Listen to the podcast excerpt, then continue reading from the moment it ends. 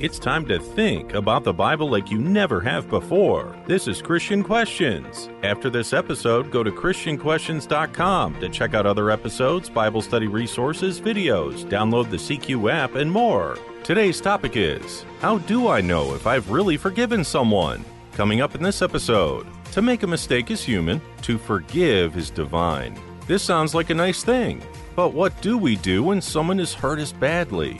Are we supposed to just forgive them and say goodbye to their consequences as well? How does the Bible teach us to balance true forgiveness with godly justice? Here's Rick, Jonathan, and Julie. Welcome, everyone. I'm Rick. I'm joined by Jonathan, my co host for over 25 years, and Julie, a longtime CQ contributor, is also with us. Jonathan, what's our theme scripture for this episode? Matthew 6 14. For if you forgive others for their transgressions, your heavenly Father will also forgive you. We all have been wronged by someone. Sometimes the wrong is especially deep and hurtful, and we're debilitated by it. We've all also heard the saying, forgive and forget. Well, the forgiving part sounds like a really magnanimous Christian thing to do. However, it can be deeply challenging depending upon the kind of hurt that we've suffered. The forgetting part, well, that can be overwhelmingly difficult, and in many cases, it might not even be possible. So, what's a Christian to do then? How do we know who and when to forgive? Are the biblical rules for forgiving always the same? What if I forgive and really mean it, then begin to feel like I want to change my mind? These are big questions. First, we need to establish a biblical perspective of forgiveness. And there's several words translated forgive or forgiveness in the New Testament. And many of us have preconceived ideas on what forgiveness means because we use the word all the time. But is it used the same way today as it was in the New Testament? We will focus on only two of these New Testament Greek words today. The first shows us the most comprehensive type of forgiveness in the scripture, and it means a release from bondage or imprisonment, or forgiveness or pardon of sins, letting them go as if they had never been committed, remission of the penalty. So, this is a very definitive forgiveness and clearly is fulfilled by the sacrifice of Jesus. It's shown to apply first to those who are called out to follow Jesus. So, this is applied but it's not applied to everybody all at once. Its first application is those who are called out to follow Jesus. This is on the day of Pentecost when the Holy Spirit, God's power and influence, was given to the apostles. Devout Jewish men witnessed what happened, and Peter gives them a long explanation of their national history, prophecy, and the resurrection of Christ. The account continues with him telling these men in Acts 2 36 through 39. Therefore, let all the house of Israel know for certain that God has made him both Lord and Christ, this Jesus whom you crucified. Now, when they had heard this, they were pierced to the heart and said to Peter and the rest of the apostles, Brethren, what shall we do? Peter said to them, Repent, and each of you be baptized in the name of Jesus Christ for the forgiveness, meaning pardon or remission, of your sins and you will receive the gift of the Holy Spirit. For the promise is for you and your children, and for all who are far off, as many as the Lord of our God will call to himself. This is a big deal because previously, as we know, the only way to have a standing before God was to follow the Old Testament law and its detailed atonement day sin offering requirements year after year. Now, moving forward, the remission of sins would be through Jesus. This was a radical change for this audience. Exactly. But let's be specific. In the literal context, who was pardoned? It was this multitude of Jewish men. And what were they repenting from? What sin was being pardoned? They were told to repent for the nation of Israel having Jesus crucified. But, Rick, how does this apply to faithful Christians now? Well, this was the initiation of Christianity. This was the introduction of Christianity. And you have to start somewhere. And so you start with those who were there with the crucifixion of Jesus and say, Repent for your sins. Yes, those sins, but it's also a broader perspective because Jesus' blood is what takes sins away. This is, and this is the important part. So, this was the initiation, the beginning of Christianity, and this would expand as the New Testament developed. And we'll see that in, in the following scriptures. See, the objective of this forgiveness being first given to the called out ones is important to realize. And so we're going to see that objective, and then we're going to pile on after that what happens to the rest of the world, because we're only focusing in on those who are called to follow Christ right now and their forgiveness, their pardon in Jesus. Jonathan, let's go to Ephesians 1 6 to 10. To the praise of the glory of his grace, which he freely bestowed on us in the beloved. In him we have redemption through his blood, the forgiveness, again, the same word meaning pardon or remission forgiveness of our trespasses according to the riches of his grace, which he lavished on us in all wisdom and insight. He made known us the mystery of his will according to his kind intention, which he purposed in him, Jesus, with a view to an administration suitable to the fullness of the times, that is, the summing up of all things in Christ, things in heaven and things on the earth in him. Well, Rick, when it says with a view to an administration suitable to the fullness of times, what does that mean? This is talking to the called out ones. Now, this is written to the Ephesians. This is a this is a uh, uh, a Gentile Christian group. So this is expanded beyond that Pentecost uh, environment, and it's saying a view to an administration suitable to the fullness of times. In other words, you're called for a purpose. You're called to be reconcilers. You must be in position faithfully so that the rest of the world, summing all things in the heavens and things on the earth to him, to be able to help that to happen. That's why Jesus' forgiveness, Jesus' pardon is given to the called out ones first.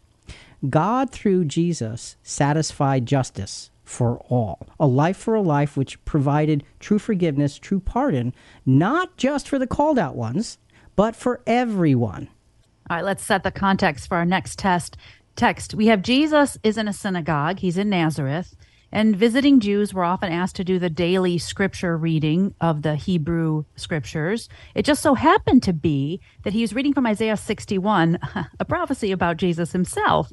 So he starts quoting the parts about what he, as the Lamb of God, was fulfilling at that time.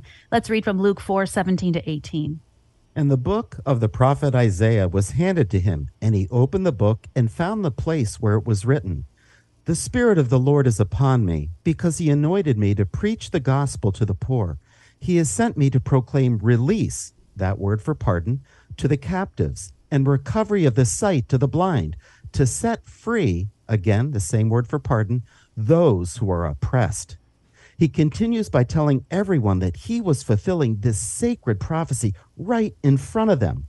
It was about freedom from the captives. Everyone born in Adam is in a prison house of sin and death.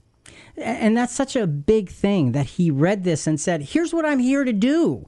This release is not just an opening of the door of the prison and being released or, or being released from feeling oppressed. It's not just, it's not a little thing, it's a big thing. It's a full pardon that brings freedom. It's saying what happened is no longer relevant. It's an opportunity to go on and live without the previous shackles of sin and death and without Satan's dictatorial rule. That's what it means to pardon. That's what the blood of Jesus does. Now, as you already mentioned, this kind of forgiveness never existed before. You couldn't find it anywhere. The Old Testament law did foreshadow it, but it could not accomplish it.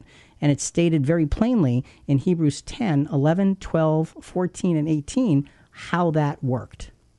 Every priest stands daily ministering and offering time after time the same sacrifices, which can never take away sins.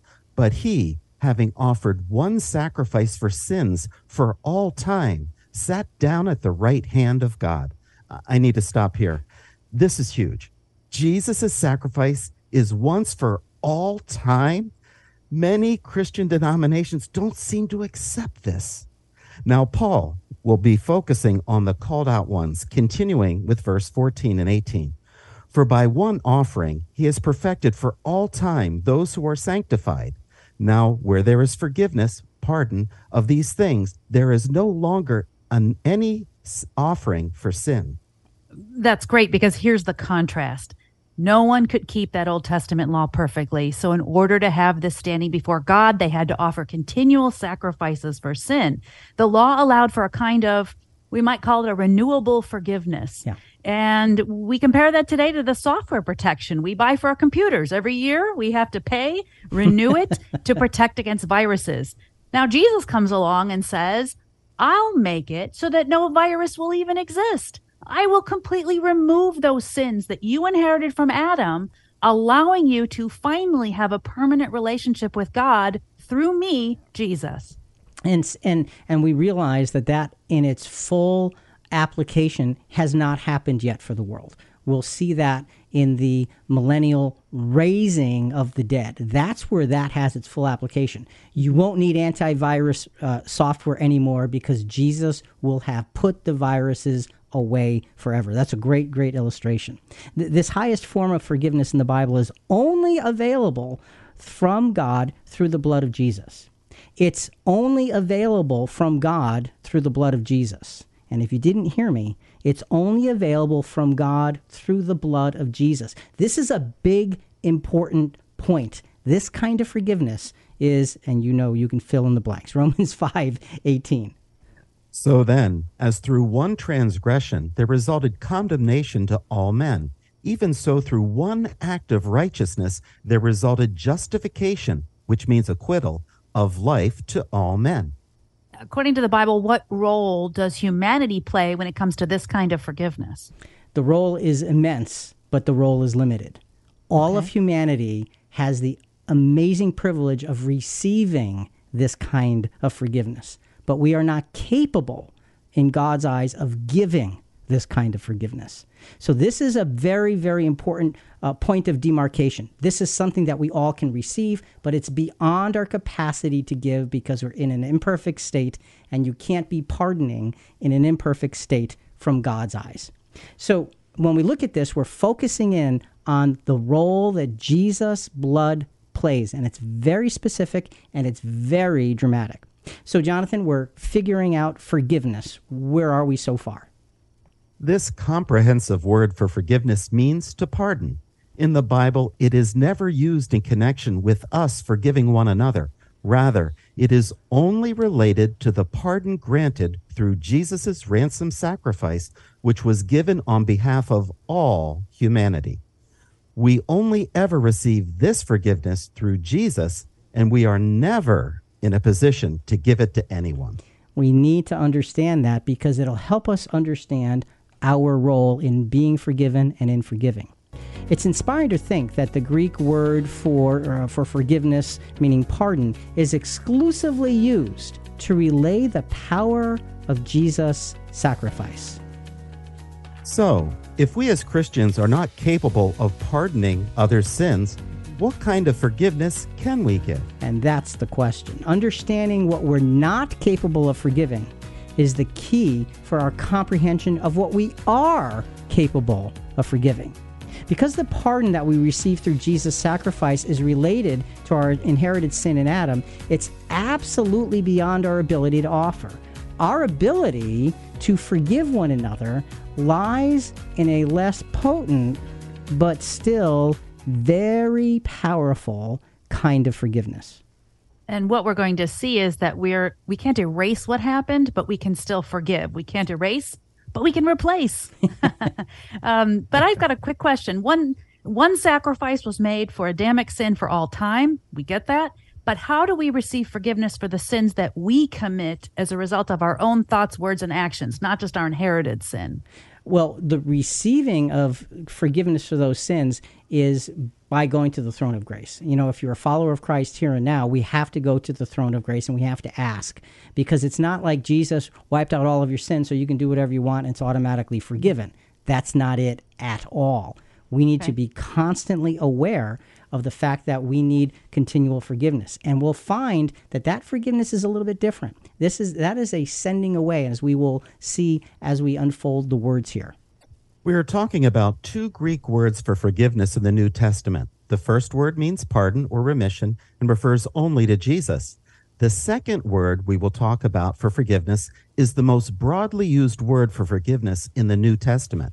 This word has many shades of meaning. For example, it can mean to send forth, to send away, of a husband divorcing his wife, to disregard, to let go, give up a debt, to permit, allow, not to hinder, to give up a thing to a person. While it's used in a lot of different ways, it's mainly the act of sending something away from you. And, and, it is used. If you look at how this word is used in Scripture, you go, "What is that? All the same mm-hmm. word, really?" And the answer is yes. And but it's got this very strong sense of pushing something out of your radar. How's that? It's just so it's beyond where your your your your life, so to speak. So the next two scriptures uh, we're going to look at are going to contrast that word for pardon that we talked about in the first segment, that word that com- that shows the forgiveness of Jesus, with this particular word for sending away. So both of these scriptures are the words of Jesus. All right. We'll first look at the uh, Paul telling the story of his conversion on the road to Damascus to King Agrippa. You may recall how Paul told the story three different times in the book of Acts to three different audiences. He explains how he was walking along, saw a bright light, heard a voice from heaven identifying himself as Jesus, who asked, Why? Why are you persecuting me? And of course, Paul had been attacking Christians. Jesus tells Paul that Paul had been appointed as a minister and a witness, not only to the things which you've seen, but to the things in which I will appear to you. Picking up with Paul telling us what Jesus said to him in Acts 26, 17, and 18. Rescuing you from the Jewish people and from the Gentiles, to whom I am sending you, to open their eyes so that they may turn from darkness to light and from the dominion of Satan to God that they may receive forgiveness of sins. That is the word we've used um, and we were talking about meaning pardon and an inheritance among those who have been sanctified by faith in me. So Paul is given the mission to go to Gentiles and explain to them the blood of Jesus applies to you just like it applied to me. That was his mission to get them to understand what that meant and how that was such a freeing thing, both for Christians in this age and for the rest of the world in the next age. So it's that's the full pardon that comes from Jesus' sacrifice. So for the second scriptures, let's look at how Jesus used it, how Jesus used this word forgiveness, meaning to send away. One day he was teaching people in a crowded room, and even the scribes and Pharisees were there listening. Men brought over a paralyzed man on a bed, but the crowd was so big they couldn't get him through to see Jesus in order to heal him. So they lowered his bed through a portion of the roof and interrupted Jesus' teaching. Luke 5 20 to 21. Seeing their faith, he said, Friend, your sins are forgiven you. Sent away. The scribes and the Pharisees began to reason, saying, Who is this man who speaks blasphemies? Who can forgive sins? Send away but God alone. This is interesting because Jesus doesn't is not talking about the redemption through his blood. He's saying your sins are sent away. So what did he mean? This is this is important. It's different here. It's the sending away of sins by Jesus that gives that gave that individual and his friends as well as us a clearer path to God. Essentially what Jesus is saying is your sins are forgiven. God is seeing you not through the lens of what you have done, but through the lens of what your faith in Jesus has opened up for you. So he's saying, I'm not going to look at that first. I'm pushing that aside so I can see you and you can see me.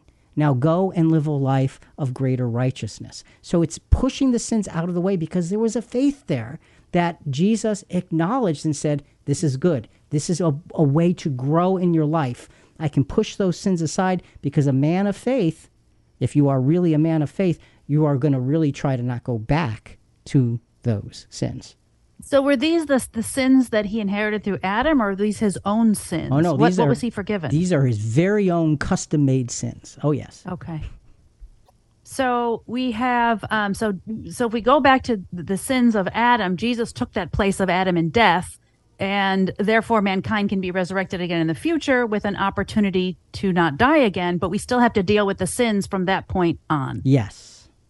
This does not dissolve every consequence for every sin. This moves the sin out of the way. The sin doesn't have to stifle our progress anymore. We continue to take responsibility. We remember the example of Zacchaeus, the tax collector, who Jesus proclaims salvation has come to him and his household. What did Zacchaeus do? He restored money to those he overcharged four times more he self imposed his consequences and took personal responsibility. that shows that man of faithfulness. You know, you, so so you can see that faith plays such a big part in this sending away process. Now, look, even though we are Jesus' disciples and we've been pardoned for all of the previous sins by God's by Jesus ransom, you know, by God's plan through Jesus ransom, we still need this kind of forgiveness. It doesn't mean that we're above sin. Oh no, no, not at all. First John 1, 8 and 9 helps us see this very, very clearly. If we say that we have no sin, we are deceiving ourselves and the truth is not in us. If we confess our sins, he is faithful and righteous to forgive us our sins, to set them aside, and to cleanse us from all unrighteousness. Understanding the difference between pardon and the act of sending someone's sins away puts us in a position to learn how to be forgiving as we are forgiven. Again, we are we are granted that pardon once we begin following Christ and we're given God's spirit. That pardon is in place, but it doesn't lift us above the capacity to still be a sinful human being. God will, when we go to Him, He will push those sins aside. We have that advocate, uh, uh Christ Jesus, that we go before God through, and that way He can continue to deal with us. We're covered. They're pushed out of the way so we can work and we can try and we can continue to grow we want to understand a little bit more about forgiveness and found an article called The Science of Forgiveness by Everett Worthington Jr. Uh, from Virginia Commonwealth University. Just a few points that we learned from there is studies on forgiveness give us many models into how it works. And in general, forgiveness can be seen through two lenses. First, there's a decision to forgive that turns on a light, so to speak, to reveal how it can be done. The second lens is emotional forgiveness that seeks to replace unforgiving emotions with more positive ones. In other words, we make a decision and we follow through. But why is this a big deal? Why do we even have to forgive each other? Why can't we just stew in it for a little while? Truthfully and honestly, when you stew in it for a little while, do you ever feel better? A little bit. Does it change anything for the good? No. Do you grow? Probably not. Do you change? Probably you... shrink a little. yeah, well, that's that's the point. We need to forgive. First of all, because Jesus did. All right. End of story. Jesus did. We walk in his footsteps, therefore we must. And it's really, really, really that simple. He had that forgiving attitude toward those who yelled, Crucify him. He had the forgiving attitude toward those soldiers who beat him and ridiculed him. He had that forgiving attitude to the people who spit on him. He it, and if he did, we must. That's really what it comes down to. We need to follow our master in that. And it's an important, powerful, life changing approach because, as we will see, it releases you in a way that is not possible otherwise. The, the following words of Jesus, and we're going to read from Matthew 6, these words show us how important it is to have a forgiving attitude uh, for, for everyone. And, and, you know, Matthew 6, uh, verses 9 to 15. This beginning part is the, is the Lord's Prayer. Pray then in this way Our Father who is in heaven, hallowed be your name. Your kingdom come, your will be done, on earth as it is in heaven. Give us this day our daily bread, and forgive us our debts as we have forgiven our debtors. And do not lead us into temptation, but deliver us from evil. For if you forgive others for their transgressions, your heavenly Father will also forgive you. But if you do not forgive others, then your Father will not forgive your transgressions. That's six forgives. I didn't realize there was so much forgiveness in these scriptures. Wow. And and you know, it's talking about the example of God forgiving us. We don't deserve the forgiveness, but he gives it to us anyway. We need to have that same kind of attitude. Now, it talks about forgiving us our debts, that which we owe. And it's not talking about money, but our sins and transgressions committed that take us out of balance with God. Sin always brings imbalance when we go before God. We're always out of balance when we are in a sinful state. This forgiveness is applied to us as we apply it to others. So if I want to be in balance with God, I need to keep others in balance with me. That's really what's being said here. Our forgiving attitude towards others will influence God's forgiveness towards us. Rick, in your opening statement, you raised an interesting question. What if I forgive and I really mean it, but then I feel like I want to change my mind? Sometimes people don't act the way we expect, and maybe we let them off the hook, so to speak, just a little too soon. Here's the key, as we will find forgiveness, when I forgive others, it's really not necessarily about them, it's about me. It's about me maintaining my balance before my Heavenly Father because I now have that forgiving attitude. So whether they respond or not, I can't change that. I can't, I can't say I can't change. I should not change that forgiving attitude. And if I begin to let it slip, I have to look at myself and say, why? Would God let it slip for me? Then why do I let it slip for that that person, that brother or sister. So it's about me. That's really what it comes down to. And and you know, there are several models for forgiveness and all kinds of studies. We just want to introduce one model of forgiveness, and it gives us four phases. And we're going to come back to this model a couple of times through the rest of the podcast. The uncovering phase, understanding the offense and its impact. The decision phase, that's where we intentionally choose a forgiving response. The work phase, trying to comprehend the why of the offense and seeing the offender as a sinful human. Finally, we have the deepening phase where we find meaning and purpose in what we have suffered. Uncovering, decision, work, and deepening. These are the four phases. And, and, and I want to tell you that I had 21 years ago a very hard, traumatic experience that taught me these phases, though I didn't know I was learning them. And that experience, which I'll get into a little bit later in the podcast, is my daughter, my youngest daughter, when she was only 15, was raped. And to be able to manage and deal with the person who perpetrated that upon her was a tremendous, tremendous challenge and learning experience for me. And, uh, and we'll, we'll, we'll unfold these phases in my own experience a little bit later in the podcast. But right now, Jonathan, we put it on the table. We're figuring out forgiveness. Where are we so far? Understanding Christian forgiveness means realizing we cannot truly pardon someone before God, but we can send their sins, uh, sins against us away from us. This is usually a very difficult process that requires dedication and discipline.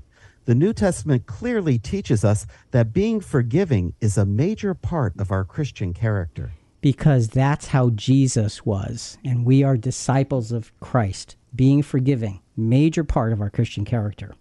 As we see our responsibility to have a forgiving attitude develop, it can be both a scary proposition as well as an exciting challenge. So, do our responsibilities towards forgiveness work the same with everybody?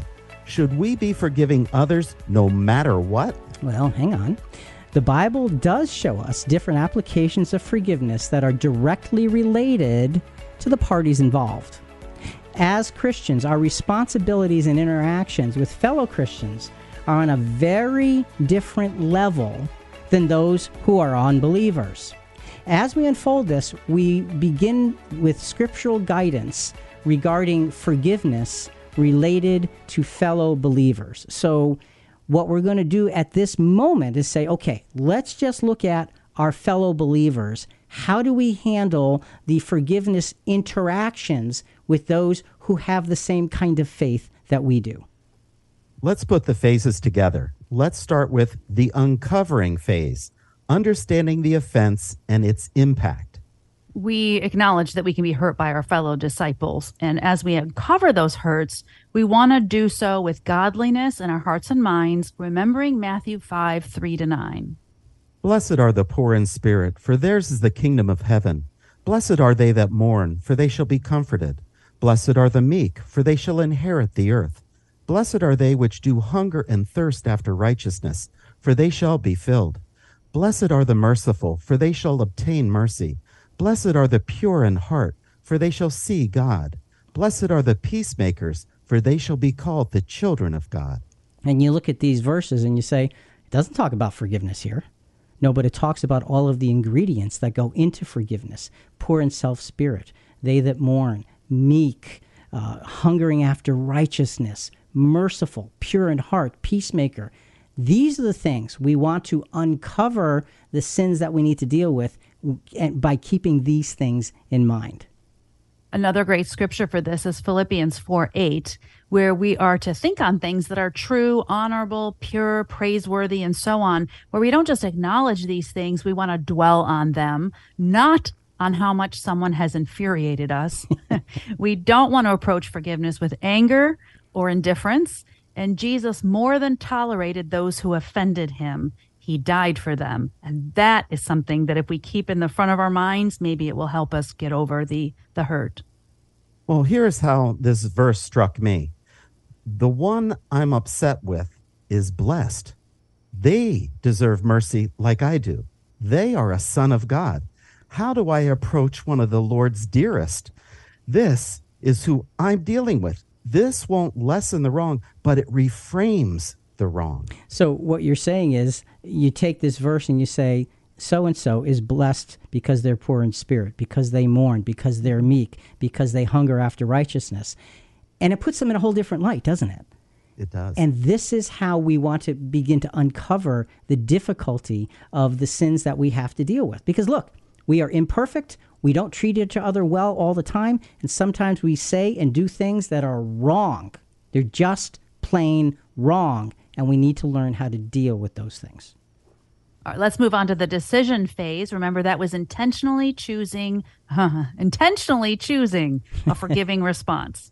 This decision should not be a selfishly driven decision, but instead driven by agape love. This changes everything.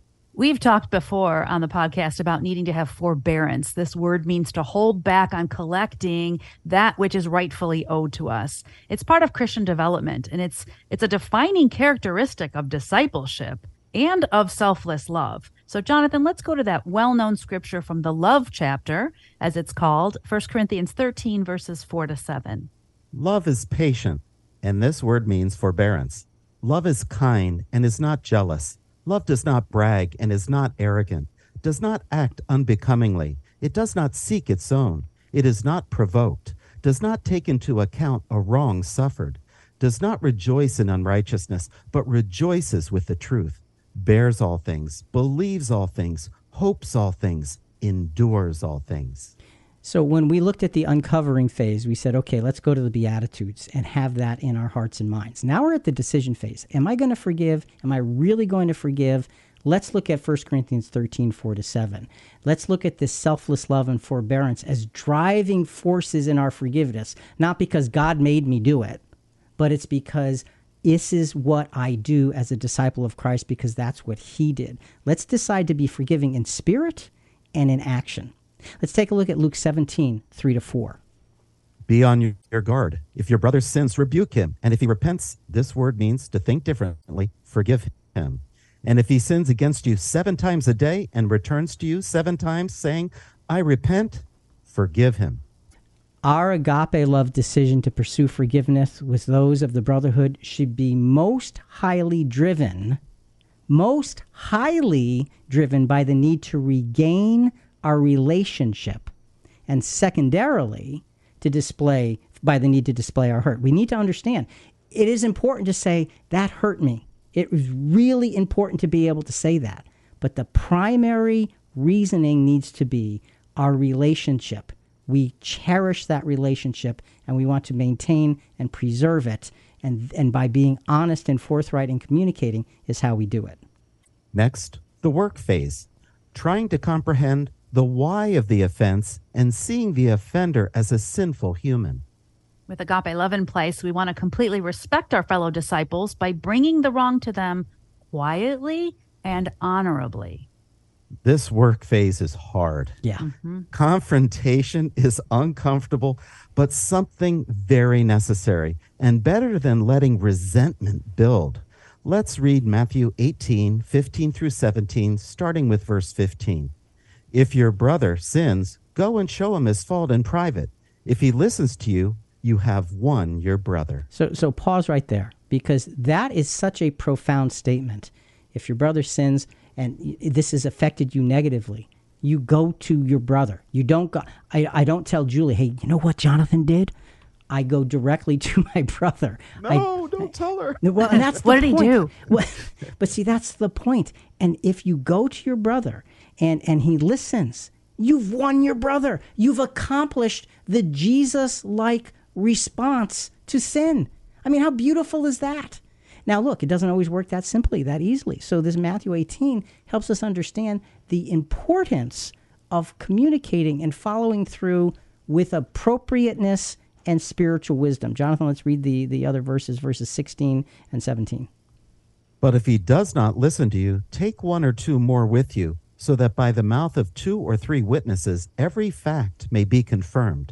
If he refuses to listen to them, tell it to the church. And if he refuses to listen even to the church, let him be to you as a Gentile and tax collector. So, what is this saying? It, it's telling us that if there is a sin that is so deep and so wrong, and somebody's saying, forget it, I'm not doing it, I'm not touching it, you know, it was all your fault, whatever they're doing, if we approach it with appropriateness and spirituality, and, and folks, this requires deep wisdom to do this. This is not just a simple little process like I'm going to check the box and then check the next box and check the next box.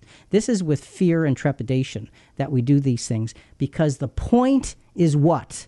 To expose your brother? No. The point is to win your brother back. And if we lose that point, then we're not following the scripture. That's the point. We have to have that forgiving attitude so we can approach with the with the thought of bringing them back to us so we can maintain that, that communication. Jesus illustrated the magnitude of God's forgiveness as an example of what our forgiveness should look like. Let's look at Matthew uh, uh 18, a little bit further in Matthew 18, verses 21 and 22. Then Peter came and said to him, Lord, how often shall my brother sin against me and I forgive him? Up to seven times? Jesus said to him, I do not say to you up to seven times, but up to 70 times seven.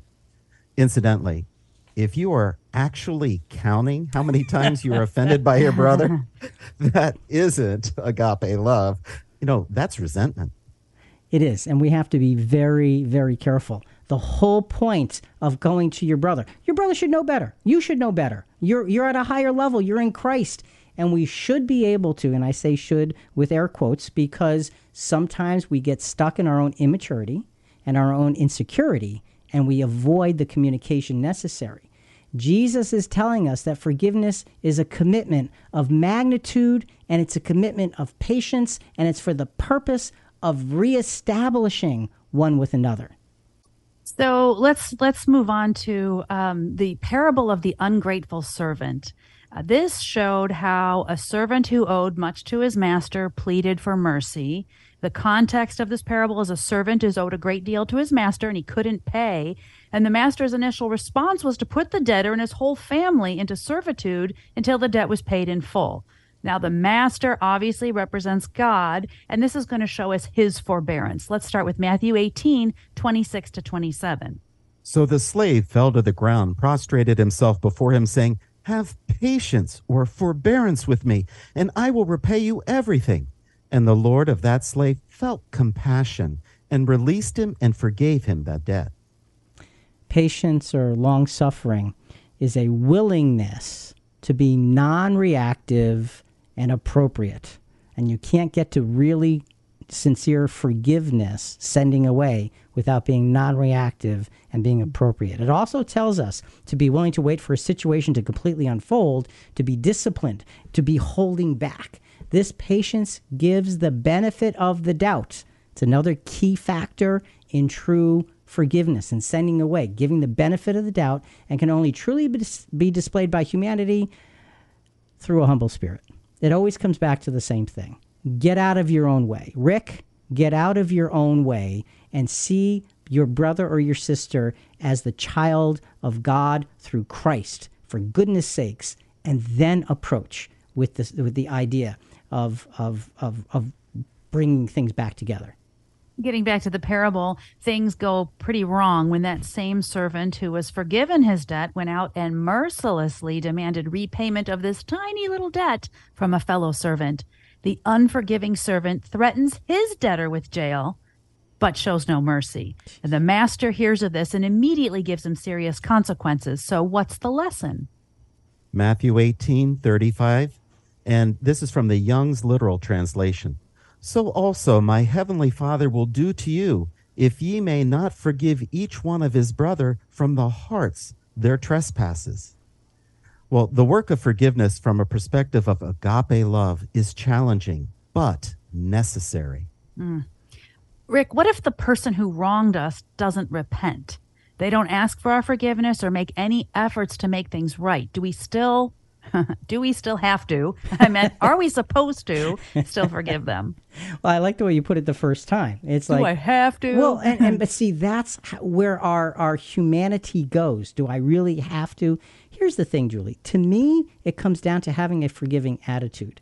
I can't control them. I can't, but I can control me by God's grace. And if God's Spirit is working in me, really what I want to be focusing on is something higher. Do I want this person's sin against me to dominate my everyday life?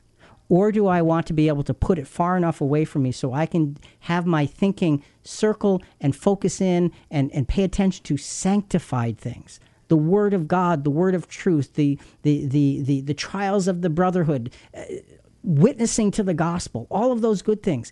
If, if I take that person's lack of response and put it right in front of me, I have just taken something ungodly and put it as my main focus. Is God pleased with that? I think that Jesus would want us to say, You can't control it, God will judge, but you can control what you think about. And that's why our forgiving is sending away. It's sending away. Here, uh, let's go next. The Apostle Paul is commenting on the human propensity to claim what's mine in dealing with the brotherhood 1 corinthians 6 6 to 8 and this is the deepening phase okay? So this is finding meaning and purpose in what we've suffered. And finding meaning means finding spiritual meaning. It does not mean gaining satisfaction. For us it's a higher meaning isn't it go ahead i'm sorry. Let's go to that scripture 1 corinthians 6 6 to 8 because the apostle paul is making a this isn't a happy scripture jonathan. This is not one of those that you like to quote to everybody. No it's not. But brother goes to law with brother and that before unbelievers actually then it is already a defeat for you that you have lawsuits with one another. Why not rather be wronged? Why not rather be defrauded? On the contrary you yourselves wrong and defraud you do this even to your brethren? And Julie, this is very similar to, to the question that you asked before. Well, what if? What if they're they're they're not budging? And the apostle says, "Okay, take the wrong. Why do you make a spectacle between members of the body of Christ before the world? That is not the way we need to be higher than that. We need to be able to rise above that. Take the wrong. what does that mean? It means to send away send the wrong away from you and be able to rise above it. And that's a form of that forgiving attitude that we've been talking about. It's such an important principle, and it's all over Scripture. It's all over what Jesus taught us. All true Christians should have a patience that can be readily observed by anyone. Philippians 4 4 to 7. Rejoice in the Lord always. Again, I will say, rejoice. Let your gentle spirit be known to all men. The Lord is near. Be anxious for nothing, but in everything by prayer and supplication with thanksgiving, let your requests be made known to God. And the peace of God, which surpasses all comprehension, will guard your hearts and your minds in Christ Jesus. I think what this is saying is we should wear on the outside what agape love produces on the inside. Yep. And we have to see the brotherhood through the eyes of agape love. That reminds me of the Apostle Paul in 1 Corinthians 2 2, where he said, For I determined not to know anything among you save Jesus Christ and Him crucified. He would look really beyond and overlook these things to see only Jesus in their lives. So, what you're saying is he sent away all of the fleshliness. he did. Yes so yes. that he could see the spirituality. You see, that forgiving attitude has to permeate. It doesn't use the word, but it permeates every aspect of our Christian life. Our evenness, like the Apostle Paul in that scripture you just talked about, depends upon our continually resetting what we allow our minds to dwell upon. Let's go to 1 Peter 1 6 to 7. In this you greatly rejoice, even though now for a little while, if necessary, you have been distressed by various trials, so that the proof of your faith, being more precious than gold which perishable, even though tested by fire, may be found to result in praise and glory and honor at the revelation of Jesus Christ. that brings us to a mirror question. When you read, so that the proof of your faith, you would ask, Am I, in dealing with my issues, working towards being purified by fire and removing those impurities so that my faith is shown to be more precious than gold? Am I in a place where I need to forgive? Or am I in a place where my brother won't forgive me? We've got to remember that other side of this too. Right. Our eternal purpose is always going to be higher and bigger than the event that's bothering us. That's crucial. And that's a big statement. Our eternal purpose is always bigger, it's always more important than the momentary event. So, Jonathan, we're figuring out forgiveness. What have we figured out so far? People say forgive and forget. As imperfect humans, the forgetting part is hard enough. Instead of forgetting, what if we look at the forgiveness we are giving as an exercise in Christ likeness for the purpose of lifting everyone mm-hmm. higher and leaving the judging to God? How about forgive, forbear, and forge ahead? It's a lot more sensible to look at it this way to forgive, to hold back, and then to forge ahead, because that's the way we're taught to do it in Christ. Forgive, forbear, and forge ahead. Working at practicing forgiveness on this level, it actually it changes everything. It now truly becomes about me and my brother growing in Christ. What about forgiveness regarding those who are not disciples of Christ? What should we do? What should we avoid? Forgiving in these experiences does have the same basic principles, but it does work differently on some levels. The fundamental difference here is interacting with those who are not spiritually enlightened versus those who are walking the same road that we walk. Our Christian forbearance that is driven by agape, selfless love, must be very present in all of these circumstances. Rick, let me just ask you a, a, a, real quick question. How do we know who is someone who is our brother versus someone who is not our brother, so to speak? I mean, do we have to sit here and judge who has a deep enough devotion to God to decide which side this goes on? And this is a question that just came into us from a listener. So I would say that that has to come based on someone's profession. If they if they are a church member along with you, they go to church with you or to Bible study with you, and they proclaim to be a follower of Christ, they're your brother. If they proclaim to be approaching unto Christ because they see it very, very seriously, then I would consider in, in that same type of relationship. It's those who really don't care or maybe show up once and say, "Nah, that's not for me. Th- those are the ones that are outside of that relationship. So that, that was a, a really, really good question. So we can be, I speak from experience, we can be really shaken by some powerful reactions when we get wronged. And we're like, he hurt me, or she betrayed me, or I was taken advantage of, or slandered. And these can be utterly debilitating. Betrayal is shocking, it's painful, and in many cases, it's life altering. So what do we do? There are no scriptures that tell us to require repentance from those who are outside of the brotherhood. Why? With a higher relationship comes higher expectations and higher accountability. Let's look at Matthew 6 14 and 15. For if you forgive others for their transgressions, your heavenly Father will also forgive you. But if you do not forgive others, then your Father will not forgive your transgressions. There's a simple equation here be forgiving because God is forgiving. And so we want to take that basic principle and say, okay, let's use that principle and look at those around us.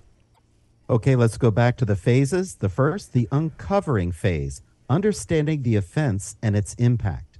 Okay, before we get into this, I want to start to tell this story. I, I actually don't want to tell it, but I feel compelled to tell it. Um, this this happened uh, 21 years ago, and uh, it's like it happened yesterday when I start to really, really think deeply about it. Uh, the uncovering phase, understand the offense and its impact. Well, first of all, that was pretty easy. The man raped my 15 year old daughter.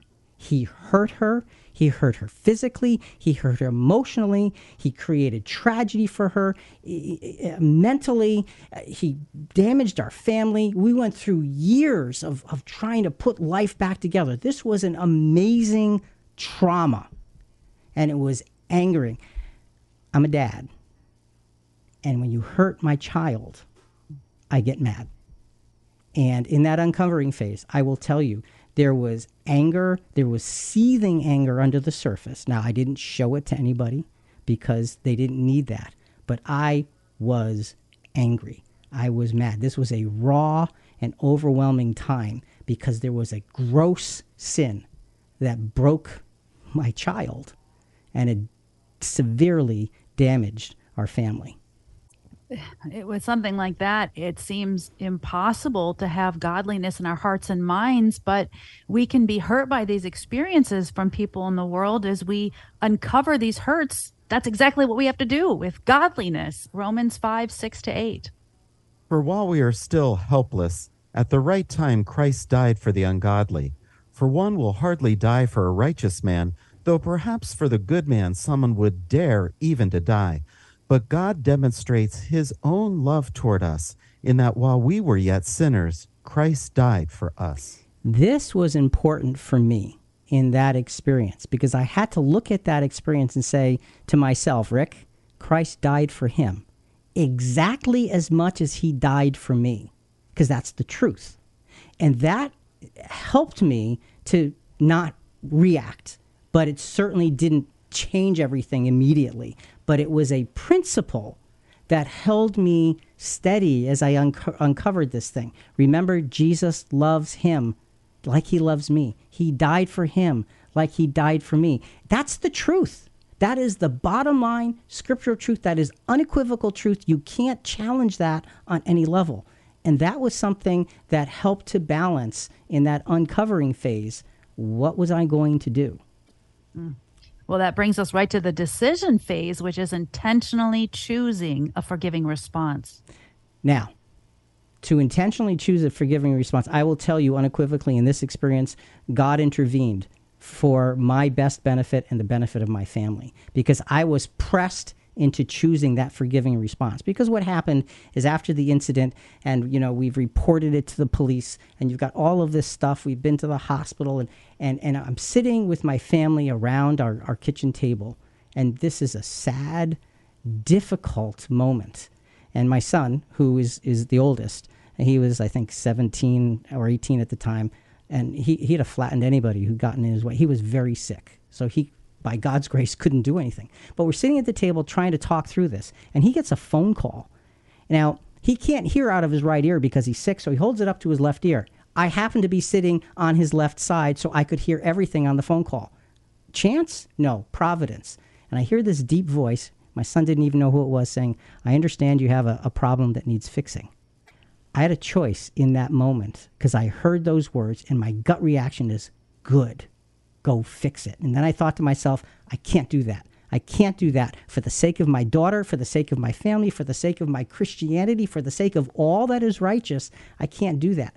And I looked at my son and I pointed to him and I said, Tim, you call off the dogs and you call them off now. And he looked at me and I said, now. And he said, no, no, whoever it was, he said, no, back off. And, and so he got off the phone and I looked at my family and I said, we're going to do this right. We're going to hold on to the legal process. We are going to go through the legal process and let the law decide what's going to happen here. That was the decision. And because I said it, I had to do it. And the Lord gave me that strength in that way to rise maybe to a level that I wouldn't have otherwise. So for me, the decision was do it the right way, be righteous, because that is the only God honoring way to respond in this de- decision phase, Rick, I can't believe how strong and and how much you lean on the Lord to, to hold on. But uh, thank you for your example. You know, we should not be selfishly driven. You know, in this in our the def- decision phase, but instead driven by agape love, and I think that's what you did and you really you lived your principles because the difference between love based upon principle and other love is that principled love has no conditions. Right. It's exhibited under any and all conditions and doesn't demand repayment. This is what you did. Tried to. Tried to. Let's read luke 6 27 through 31 but i say to you that listen love your enemies. Do good to those who hate you. Bless those who curse you. Pray for those who abuse you. If anyone strikes you on the cheek, offer the other also. And from anyone who takes away your coat, do not withhold even your shirt. Give to everyone who begs from you. And if anyone takes away your goods, do not ask for them again. Do to others as you would have them do to you. So, so what does this mean? This is focused on our enemies and those who hurt us in various ways, who are of the world. And Jesus is telling us to love, bless, and be humble. While this scripture does not say forgive specifically, it does say to love based on principle, and that is to send away. But can we still love and yet hold a grudge? I know Jesus never held grudges against the people who hurt him, but he didn't necessarily go out of his way to favor anyone other than his small inner circle. He didn't try to get his enemies to love him, he didn't obsess over it like we might. To me, the question can we still love and hold a grudge? The measure right. of the grudge that you hold proportionally diminishes the selflessness of the love that you give. So if you're going to hold a, dr- a, a, grudge, you are not loving selflessly. It's just by definition, it's not possible. Forgiveness, sending someone's sins away from you, isn't reconciliation and it isn't pardon. And th- this is helpful, was helpful for me to understand. Forgiving a worldly, unbelieving person is likely not going to bring reconciliation, but it can free us from their sin. And that's the key here. That is really the key. We can be freed from the sins of others if we are willing to send them away with righteousness and love and compassion.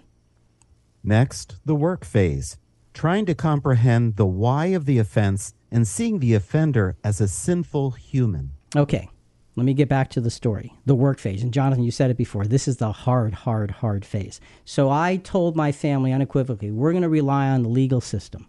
You know what happened next? This guy left the country. He fled the country. So now there's no legal system to rely upon.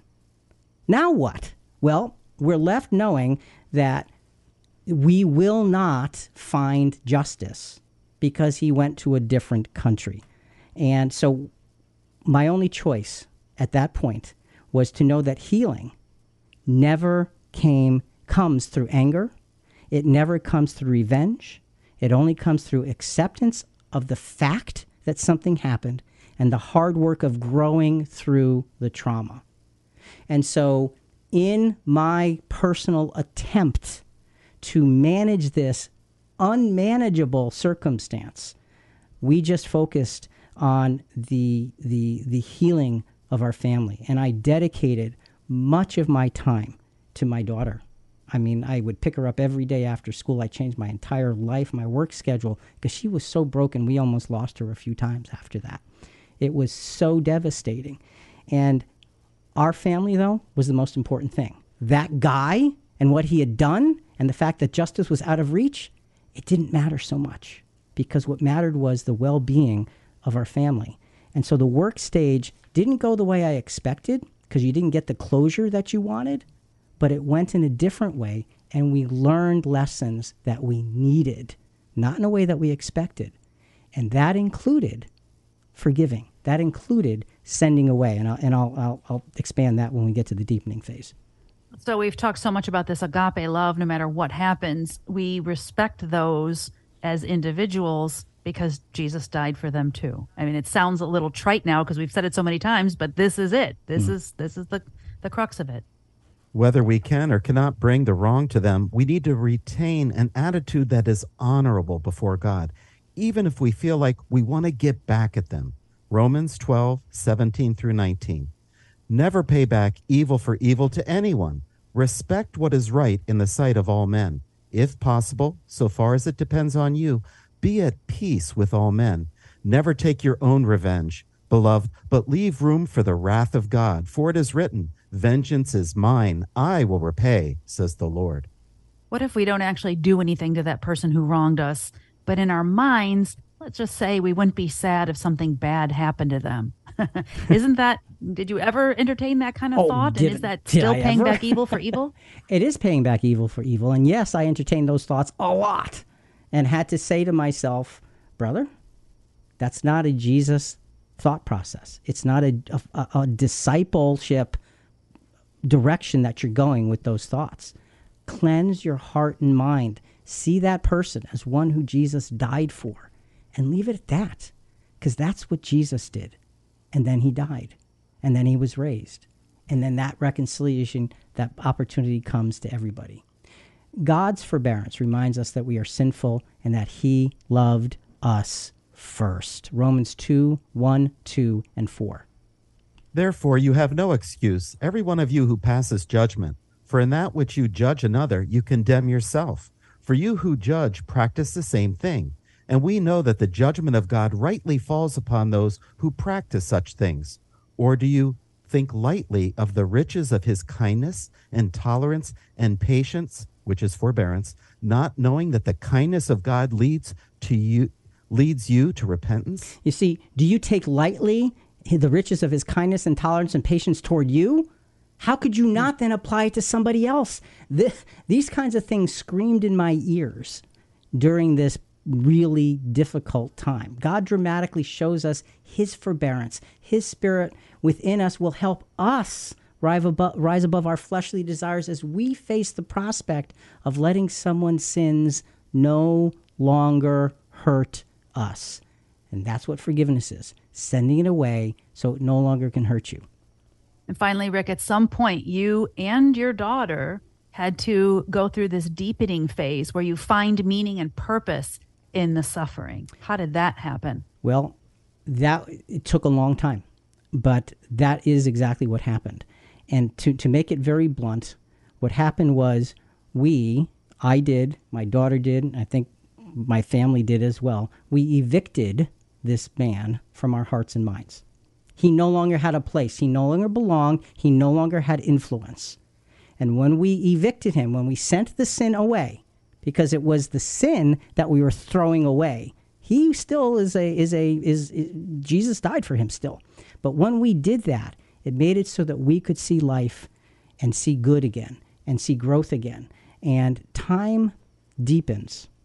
Time deepens what we focus on. It really does. And if we're focusing on the wrong things, it gets deeper and it holds on. But if we focus on growing and maturing and godliness, it gets bigger and it gets stronger. My daughter, Amy, over all of these years, has grown into a tremendously strong individual. She's actually writing a book now about the experience because her object is I want to help others. One of the things that she and I talked about during this, and I would tell her constantly, even though I didn't know the end result, is I would say, I would say, Aim, I said, one day you will become, you're, you're a survivor. You will become an overcomer. You will be an overcomer of this, not merely a survivor. Too often we settle into surviving, but by God's grace, we can be overcomers. And that's what she has become. And I will tell you that in my own experience, in my own mind, I can't, and I know this will never happen, but I, I, I have many times in the past envisioned talking to this man across the table and telling him exactly what happened and exactly how much he hurt and destroyed my daughter and our family and the and the, and the havoc that his bad, awful, dark, sinful, greedy, lustful things created in us. And to tell him that, but that ha- that is no longer of effect to us. We're done. We're over it. You, on the other hand, because you ran and you did not meet justice, you should suffer the consequences of what you did. Not because I'm angry, but because it's right. That's how I put forgiveness in place in this particular circumstance. So the deepening phase is a very it's a long process, but you can get above it and then you live beyond the sin and by God's grace there's light and there's fresh air and there's growth and there's maturity on the other side. Finding meaning means finding spiritual meaning. And Rick, that's what you did. It does not mean gain satisfaction. Mm. And I'm glad you did not strive for that. Yeah, it's easy to observe someone's sins against us or our own frustration over our poor response to it through the eyes of should have. And I'm, I'm glad you didn't have too many regrets in the way you handled things because Jesus didn't see the sin through the eyes of should have. Yeah, yeah. Let's read 1 Peter 2 21 through 23. For you have been called for this purpose, since Christ also suffered for you, leaving you an example for you to follow in his steps who committed no sin, nor was any deceit found in his mouth. And while being reviled, he did not revile in return. While suffering, he uttered no threats, but kept entrusting himself to him who judges righteously. That's the model. That's the model. And when you say, wow, Rick, what a great job. No, no, no, no, no, no. It's following that scripture. It's following Jesus' example, who was to love without being it, without it being returned. He was giving without receiving. He was suffering without retaliating, and he was relying on God's ultimate judgment. Let's follow those footsteps. Send those sins away from you so they don't dominate you. Let God be the judge and you grow in grace and strength. Final scripture Jonathan 1 Peter 2:12. Keep your behavior excellent among the Gentiles, so that in the thing in which they slander you as evildoers, they may, because of your good deeds, as they observe them, glorify God in the day of visitation. Glorify God. You see the point? All that we do is for the good of everyone. And that's why this idea of forgiveness is such a powerful principle. Finally, Jonathan, forgive, forbear, and forge ahead. As Christians, our lives are to be guided by standards that are lofty and beyond the understanding of those in the world. We are to, the best of our ability, see with God's eyes, responding with godly character, and walk where and how Jesus walked. Let us embrace the profound value of forgiveness not only as a principle, but appropriately applied as an action of godly grace. And back to our original question how do I know if I have really forgiven someone?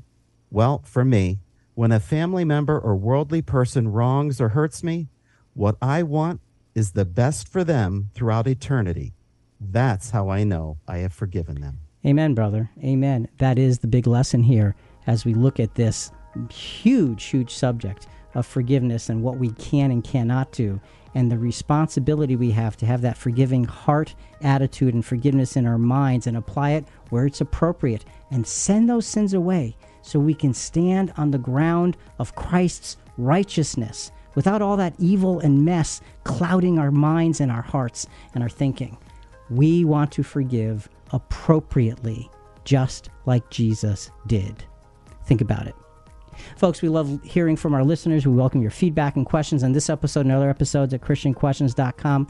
Coming up in our next episode Is the Jewish nation really God's chosen nation? Talk to you about that next week.